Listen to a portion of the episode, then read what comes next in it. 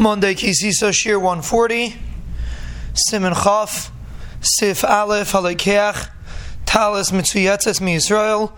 A person buys a talis that has tzitzis on it from a Yisrael, Oimi Tagar Yehudi, or from a guy, the Oimer Shalak Yisrael Neman, and the guy says he bought it from a Yisrael, who's Neman, meaning he bought it from a Yisrael, kosher. The halacha is the tzitzis is kosher. If you buy tzitzis from a yid, you could assume that the tzitzis were made properly.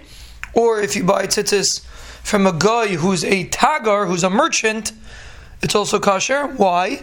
The kivan the tagar, who since he's a merchant, chazaka shalakacham Yisrael, we have a chazaka that he bought it from a yid. To leimar nafshe, he doesn't want to ruin his business, and everyone's going to say that he lied and he bought tzitzis from a guy and he pretended like he bought it from a yid.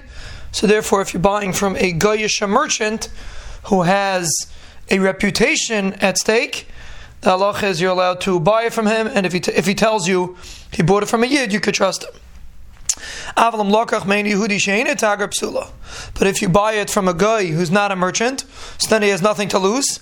So then the halach is it's possible you have to be chayshish that maybe it wasn't uh, done properly.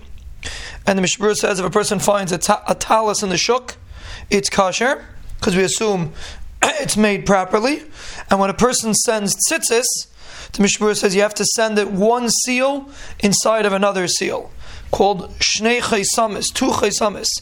It has to be sealed twice in order for it to be kosher, to make sure that no one uh, put tzitzis that's not kosher in there. So if you're sending tzitzis, you have to make sure to send it with two seals.